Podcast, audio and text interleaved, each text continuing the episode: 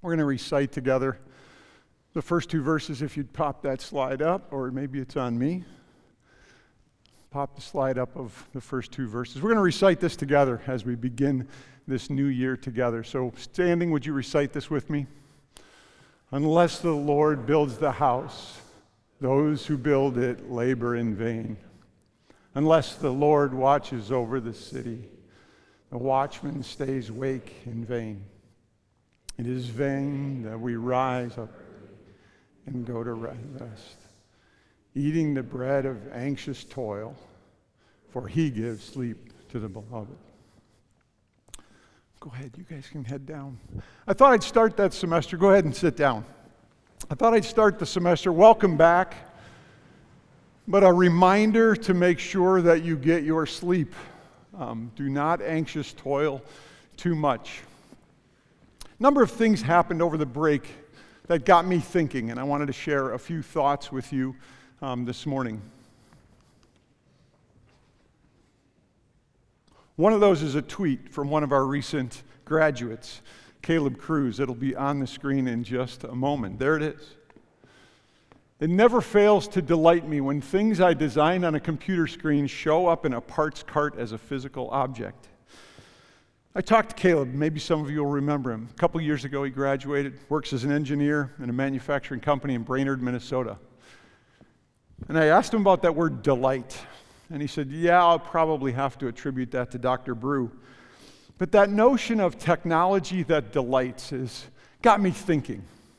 And again, you probably saw over the break some other stories.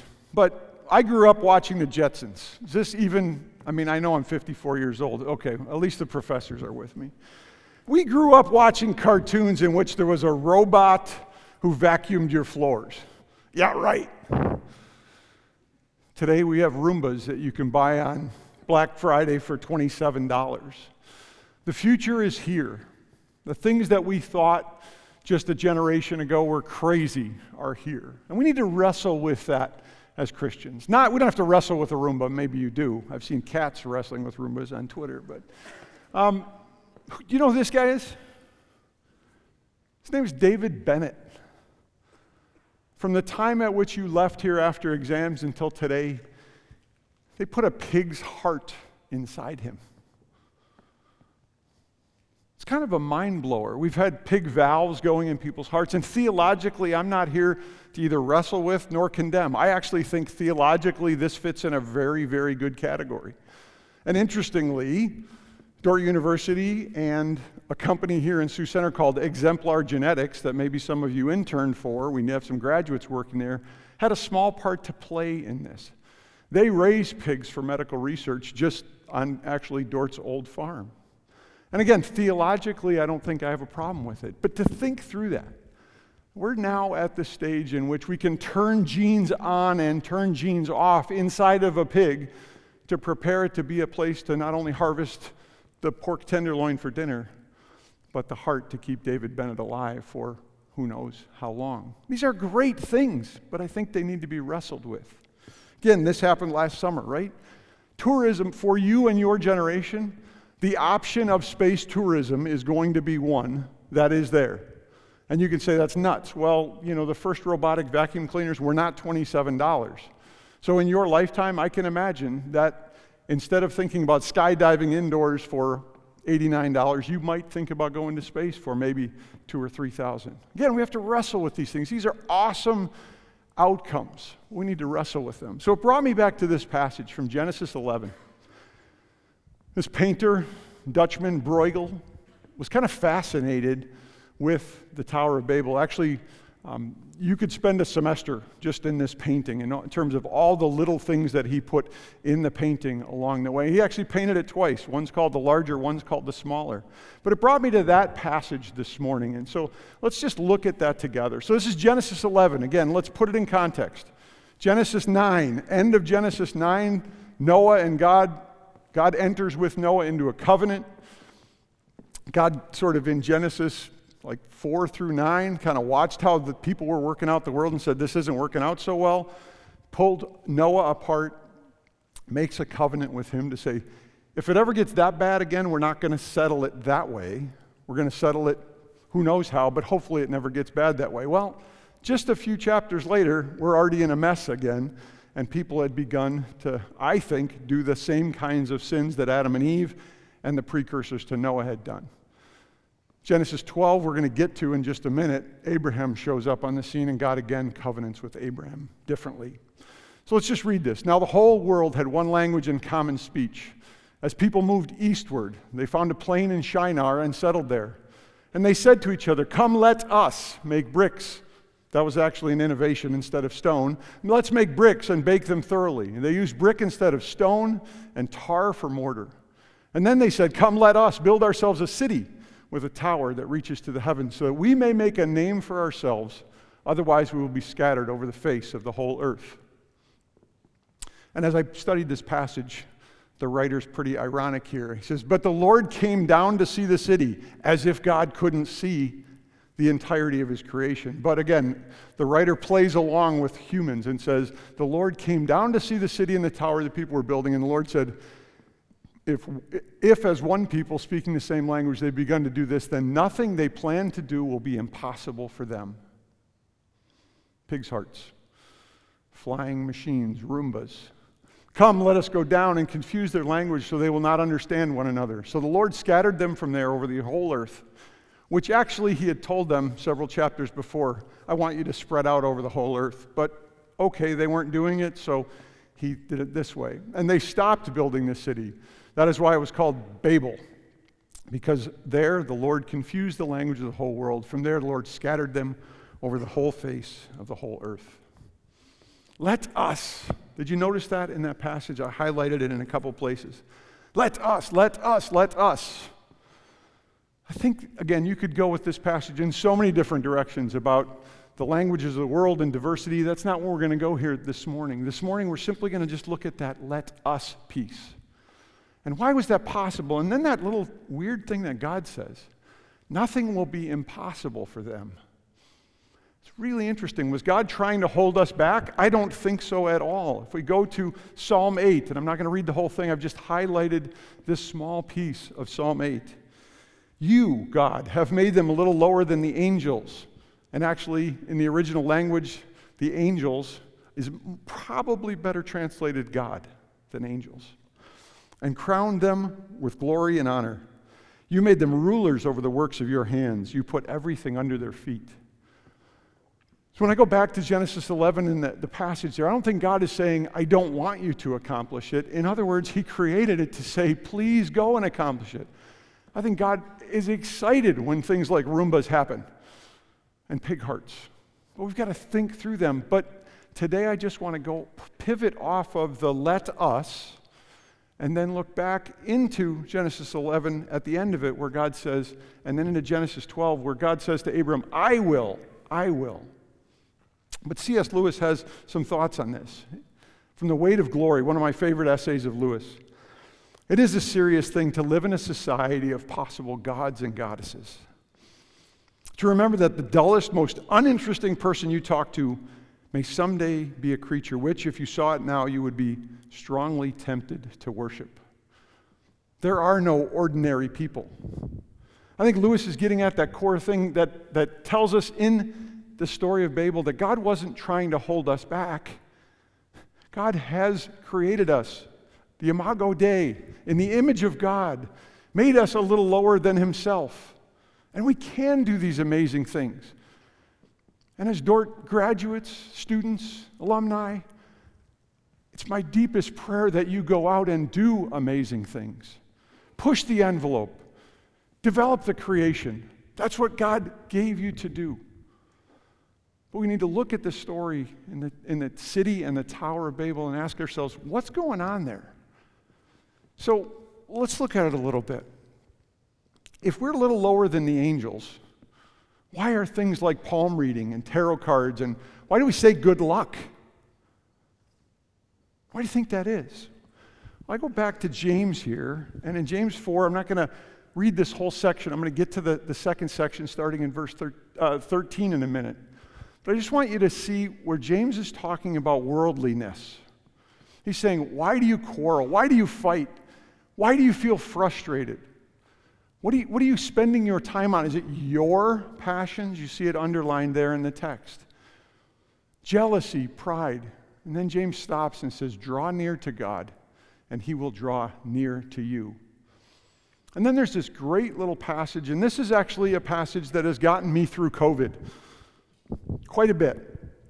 This little passage where God says, come now, you who say, today or tomorrow we will go to such and such a town and spend a year there and trade and make a profit. Yet you do not know what tomorrow will bring. What is your life? For you are just a mist that appears for a little while and then vanishes. Wait a second. I just read Psalm 8. You created me a little lower than the angels or yourself. You've given me dominion over the whole earth. Wait a second. Now I'm just a mist? What are you trying to pull, God? I think we have to live in the middle of those two things. And I think he gives us the key to how to do that in this next verse. Instead, you ought to say, if the Lord wills, we will do this or we will do that. As it is, you boast in your arrogance. All such boasting is evil. So whoever knows the right thing to do and fails to do it, for him it is a sin. And I think if we go back into the story in Genesis 11 of the Tower of Babel, I think that's what was happening. Is that it was about us. Let us bake bricks. Let us build a city with a tower. And we will make a name for ourselves. It's not, in fact, it's clearly not the problem that the people were making a city. Because if we understand Scripture fully, Genesis starts in a garden and ends in a city. It's what God intended. So they got started on a city, but their hearts were in the wrong place. And I guess one of the motivating things for me in being president here at Dordt University is I want to see our graduates go out there and not play it small for God. I want you to do things like go to space and like Caleb did, draw something on your computer and see it come to life hours later in a part that goes into a machine. And I want you to delight in that. No playing it small for God. Because he has created you a little lower than the angels. He has given you rule and dominion. But then how do we carry that out? And I think this piece, and it's an old way of saying it.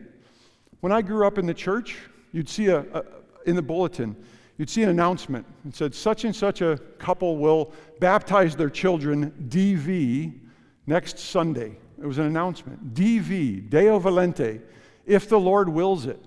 It was a way of the whole congregation saying, living into James 4, of saying, this is our plans. But we should say, if the Lord wills, we will do such and such. And for you graduating seniors that'll be leaving us in May, try to live this semester into that. If the Lord wills, I'll get that job. If the Lord wills, I'll go to that city. If the Lord wills, I'll have that friend. And then be peaceful about it. I mentioned that this Genesis 11 story sits between Noah and Abram, a very interesting place for it to stand. Because in Genesis 11, where we hear, let us, let us, let us, in Genesis 12, you flip it over, and then it says, the Lord said to Abram, go from your country and your kindred and your father's house to the land that I will show you, and I will make of you a great nation, and I will bless you and make your name great. Remember what the people at Babel were wanting to do? Make a name for themselves. God says, Abram, just go. Pack up, and I will make your name great so that you will be a blessing. I will bless those who bless you, and him who dishonors you, I will curse. And from you all the families of the earth will grow. It's a wonderful little piece of Scripture for us to understand as people truly who are being trained in the technologies and sitting at the place in the world where you're going to do amazing things. And by the time you're 54, you're going to say, wait a second, that happened during my lifetime? But then I have to ask you the question. When God says, I will do it, he means through you. That passage did not decrease the agency of Abram or Sarah a lick. Because God will do things doesn't mean you sit on your hands.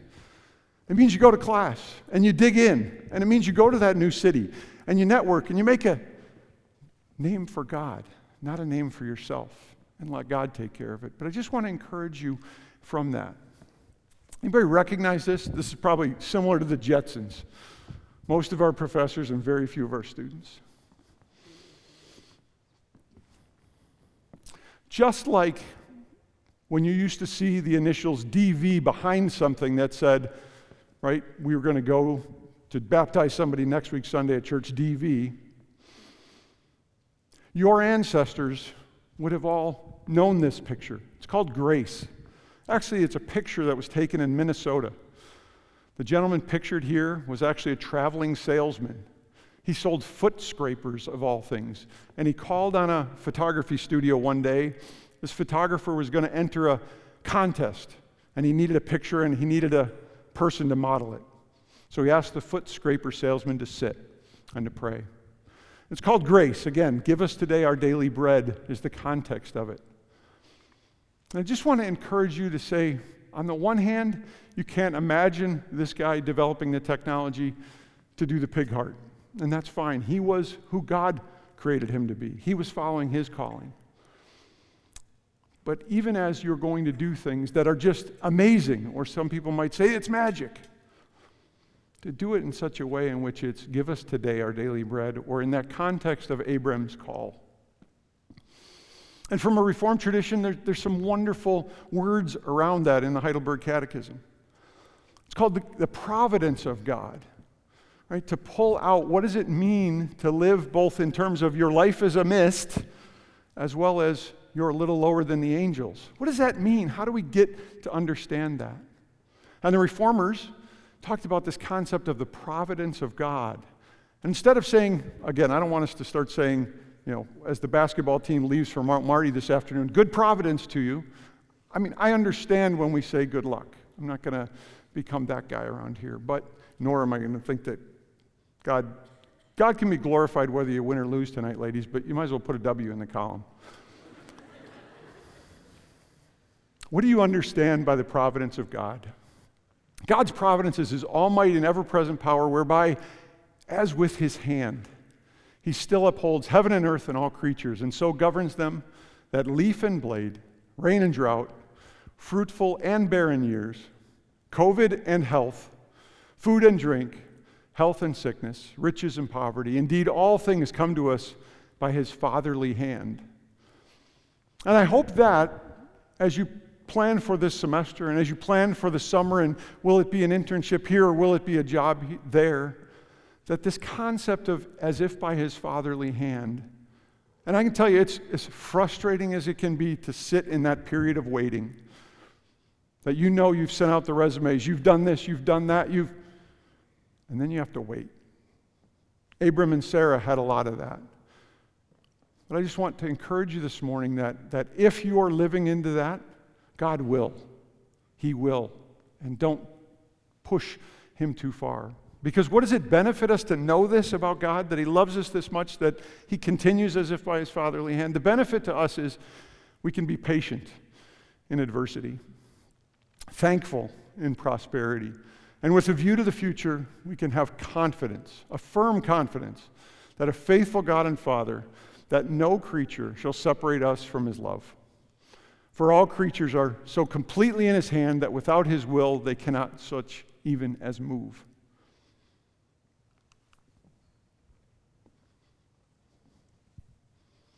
Unless the Lord builds the house, the builders labor in vain. I don't know if you recognize what's on the top of the screen there. It's perhaps not simple. If it's easy to hit the lights off and on, I wouldn't mind that. It's maybe not easy to see. I'll take my pointer and point it out. Those pieces of paper are in the Library of Congress. There's a W-H-A-T, what, H-A-T-H, hath God wrought. Those words were printed in about 1836 by Samuel Morse. Morse didn't invent the telegraph, but he perfected the one-wire telegraph system and got the U.S. patent for it. And this was the first message that was ever sent in the United States from the one-wire telegraph system. Might not sound like a lot to you, but it's kind of the equivalent of the iPhone 11 in terms of it coming out. And what was Morse's first inclination? What message do I want the world to know? What hath God wrought? From my vantage point, it's a little different than when we see Jobs or Gates rolling out. Again, you don't even know what Windows 95 is. And yeah, those Dockers that he has on, I get it. I've still got some in my closet. But as we think about technology and where we're taking things and the advances that are going to happen, are we people that when we have a breakthrough on our team or in our company or in our university, our first inclination is, what hath God wrought? Or is it cheer for us and make a name for ourselves? I just want to juxtapose that a little bit this morning. What hath God wrought is it has an echo around here, I'll say it that way. Reverend Hahn was our first president at Dordt. This facility is named to recognize his leadership and his role in founding the university. Reverend Hahn became president in the 50s, 1957 officially, although he was here from 1955. He didn't become president until 57. He retired in 1982. Somewhere out on the green there, which then was a parking lot, he was walking around with a reporter.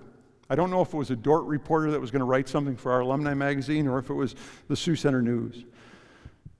But they walked through campus. And Reverend Hahn told a story about this tree or that building or this, how that came together. And they walked through. And in 1982, we were already at 1,000 students, not fundamentally different than we are today. And the reporter said, "Reverend Hahn, it's amazing what you've done." Reverend Hahn stopped the reporter and said, "No, look what God hath wrought." I just want us to think through that in light of us, to not play it small, to be the kinds of people that when you move somewhere and there's not a Christian school or a strong church, to say, we could start a church here. And if that church takes off during your time of leadership there and becomes the equivalent of a mega church, awesome. Look what God hath wrought needs to be our response. I think it's why Soli Deo Gloria in the middle of our motto has become this university's motto. And athletes, I commented to you a moment ago, I'm so glad about the Defender Way, and I'm so glad about the way you carry yourselves on our courts and our fields. I've never really seen chest thumping at Dordt, and I'm so glad about that. And music and theater and Kuyper Honors programs and graduates in all fields. I don't hear that, let's make a name for ourselves. But I also want to challenge you not to play it small, because God has gifted and talented and created and given you a little lower than the angels, or actually a little lower than Him. He expects great things from us. He's awaiting that city, and we need to be busy building it. But as we do, be much more like Samuel Morse or Reverend Hahn in terms of remembering that piece from Numbers, look what God hath wrought. I hope you take that well away with you this semester. Would you stand again? We're going to recite the two verses from Psalm 127, and then they're going to end us with a short song. Jeremy, would you take it? Unless the Lord builds the house, those who build it labor in vain. Unless the Lord watches over the city, the watchman stays awake in vain. It is in vain that we rise up early and go late to rest, eating the bread of anxious toil, for He gives sleep to His beloved.